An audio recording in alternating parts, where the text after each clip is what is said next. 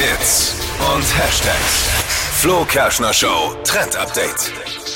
Superstar Cher kennen wir ja alle, ne?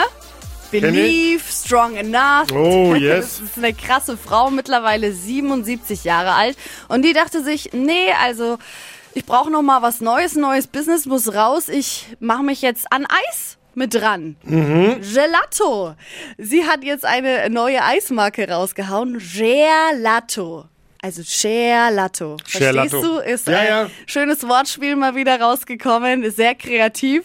Und man kann sich jetzt auf verschiedene Eissorten von ihr freuen. Welche Eissorten es genau gibt, ist noch nicht draußen.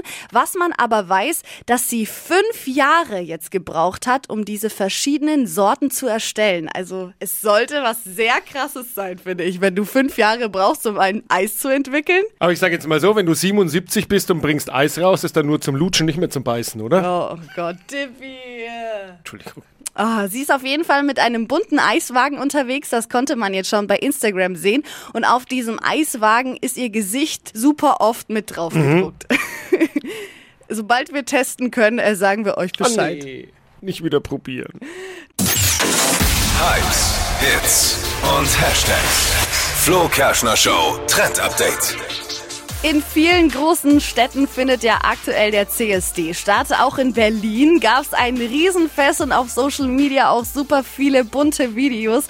Und da geht gerade ein Trend viral. Es geht nämlich um die coolsten Schilder und Plakate beziehungsweise Wortspiele, die es zum CSD eben gibt. Und wir gucken uns einfach mal ein paar davon an. Zum Beispiel ein paar Favoriten. Mehr Gay-Rechtigkeit.